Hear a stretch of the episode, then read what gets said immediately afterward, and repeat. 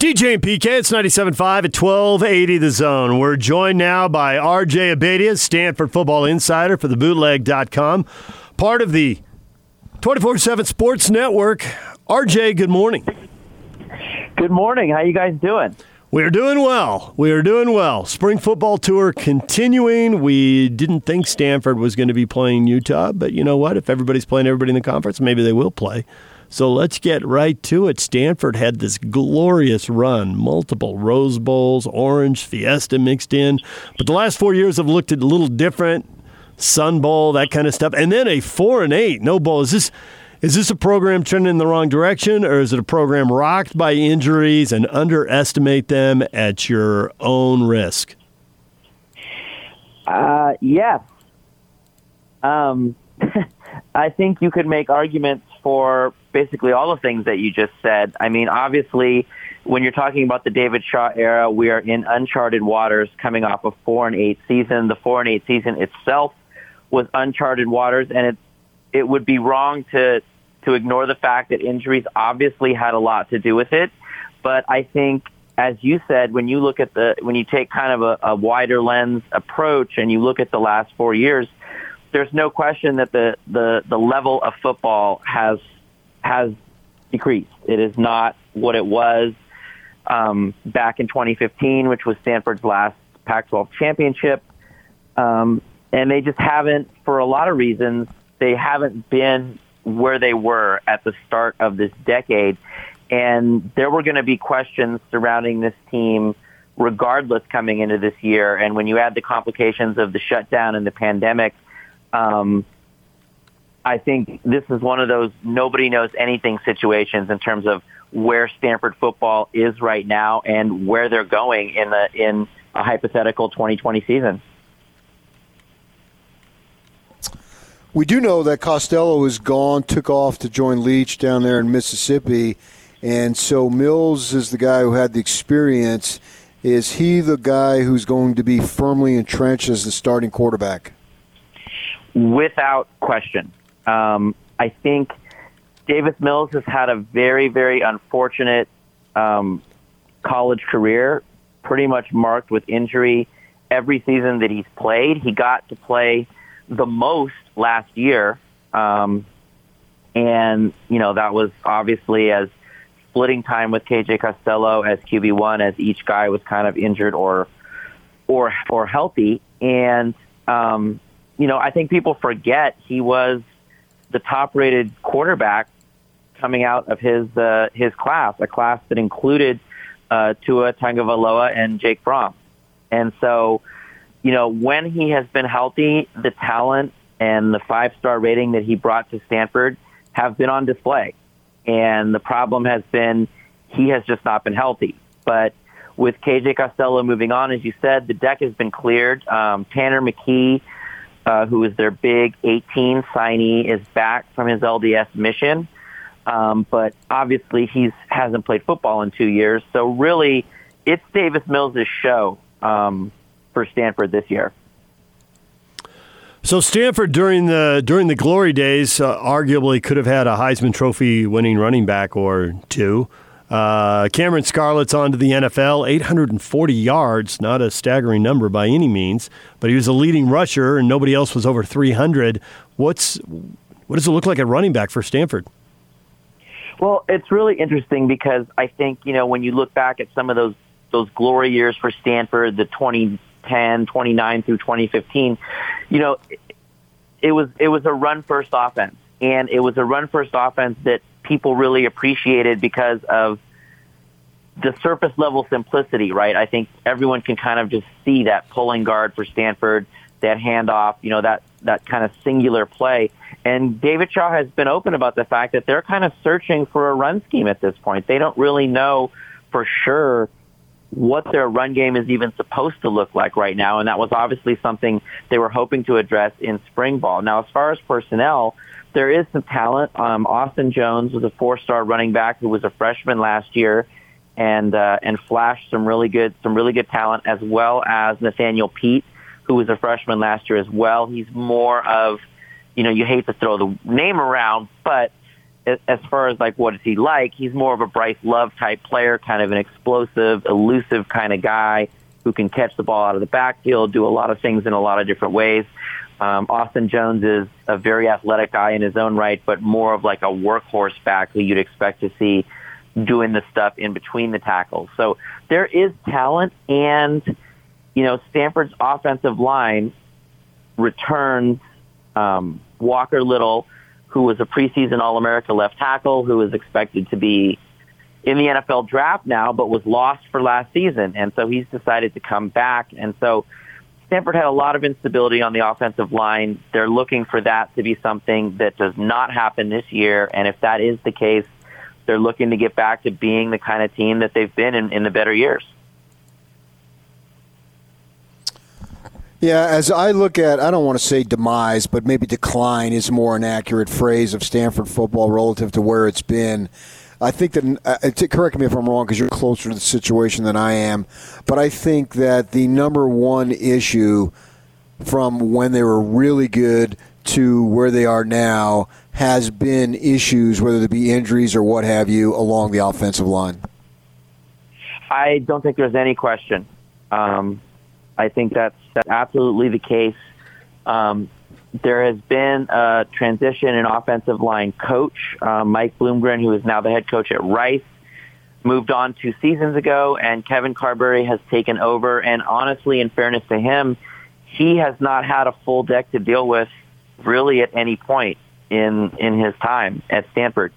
And you know, you're talking about a team last year that had as many as three freshmen starting um, and freshmen who were not intended to be first year contributors kind of just thrown into the fire. And that's a, a, a far cry removed from what Stanford had been, which is, you know, you get it rolling and you're replacing juniors and seniors with juniors and seniors. And that makes a big difference, obviously, on the offensive line. And there's just been no kind of continuity. I think I'm trying to get it right off the top of my head, but I think they had at least, at least six or seven different starting combinations at offensive line in 12 games last year. And you guys know, you know, continuity is so huge there and that's just no way to have a run game going. And you're right. If you look at the decline, it's not hard to draw a line from the overall decline to the decline of the run game to the decline of the offensive line and the inability to have any continuity there. So, RJ, uh, Simi Fehoko is one of the Utah kids on the roster, and it looked like as the season progressed, he just emerged as a consistent, deep threat. Is he going to be able to make a lot of these big plays, or is he actually going to be a marked guy and really going to have to evolve as a receiver? Well, I think he'll be more involved um, in terms of the route tree and the offense and what they do with him. I think one of the big areas of focus in the first session of spring ball that they were able to, to kind of get in was this idea of having all the receivers being able to do all the things so that they don't get marked as just, okay, this is where this guy lines up and this is what he runs. And the good news is, is that Stanford, if there is a position where they do have the most depth and the most talent right now, it's that wide receiver they've got a lot of good players um, at that position group, arguably more good players than they've ever had. So I would expect Simi to be able to do a lot more and expand on what he showed last year, but I also don't think there's any question that his big play talent is something that they're going to want to exploit if they're going to have the season that they think they can have. One of the consistents for Stanford uh, along the years or through the years has been great tight end play. Colby Parkinson gets drafted this past season. I think that's the third tight end in the last, what, four or five years who's been drafted. Uh, I think Scooter Harrington is next up. Is he going to be that NFL guy and follow in the tradition? I don't know exactly where Stanford goes with tight end at the moment for this year. I think as as you move forward, They've got a couple guys coming in this year as freshmen, uh, Lucas Unger out of New Jersey and Ben Yurosek out of Bakersfield, California, who I think are very much in the role and in the mold of, of those Stanford tight ends that you've seen in the past. Um, Scooter Harrington is a guy who's going to get his shot this year, that's for sure. And he's a guy who's he's a veteran. He's very familiar with the offense. They haven't utilized him in the same way that they've utilized a Colby Parkinson or a Kaden Smith or Dalton Schultz, another Utah guy. Um, so it'll be interesting because I think the talent skews towards the wide receivers. And so I don't know that we're going to see as many of those two and three tight end sets that you're used to seeing out of Stanford. Um, but we'll see. It, you know, it, it all remains to be seen. There's just so many questions with this football team, even above and beyond the questions that all football teams are facing in these uncertain times. So we keep mentioning Utah guys here. Is there like a giggle, a squint, a kind of bizarre look when someone they find out someone's from Utah, or now is it just accepted? Like, yeah, there's a lot of Utah guys on the team. Of course there are. So what next? No, it's. I think it's absolutely the latter. I think um, defensive coordinator Lance Anderson is obviously someone with a great deal of familiarity with the state, and Stanford has hit that state hard. Um, since they've been there. And there's talent. There's real talent there, as you guys know, just in the names that you've that you've already mentioned. And it's become a place where, first of all, for just Utah players, but obviously, you know, a lot of players from that state, um, they take LDS missions. And Stanford has has made itself a very viable and attractive option for players of that faith. Um, and so there are guys, uh, Houston Heimuli is a fullback on the team um, Simi Fehoko that you mentioned already, and um, you know they've had a they've got guys, and, and that pipeline's legit at this point. And I think you know they they work the area very hard. Um, Lance Anderson is, like I said, he's the D coordinator, but he's also the recruiting director on staff. So you know that that state gets its due attention, and Stanford has built um, a nice little slice of the roster with Utah players. I look at defense, and, and, and I'm not sure how the depth chart is going to play out, but I can see possibly only three senior starters. Yeah, I think there's a lot. There are a lot of questions about the Stanford defense. Obviously, there was some slippage last year, um, to put it mildly, and there's a lot of uncertainty. You know, people made a big deal about the amount of players that Stanford had in the transfer portal, but really it was more about some of the specific guys, and I'm thinking mainly of um, Mike Williams and Jovan Swann, who were scheduled to be starters and first line guys on the defensive line. And they have left Stanford with a lot of question marks up front. And that's an area where Stanford and their best teams has typically excelled. And now there are real question marks. I think the defensive line has question marks.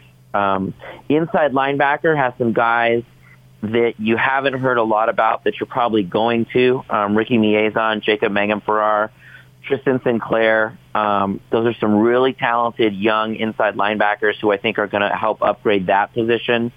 Um, and then the secondary, the safety battle um, is kind of unclear who's going to step up and and take that job over as well. Malik Antoine returns as a fifth year, so he's likely entrenched at free safety, but there's a battle at strong safety, and so if you're talking about you know name guys, really Paulson Adebo, another kind of preseason All America guy from last year, who had his season cut short from injury and decided to come back, is really the household name, but he's a cornerback, and so Stanford has some issues that they've got to address on the front seven. And yeah, it the, the depth chart this year on defense could and I think should be vastly different than it was from last season.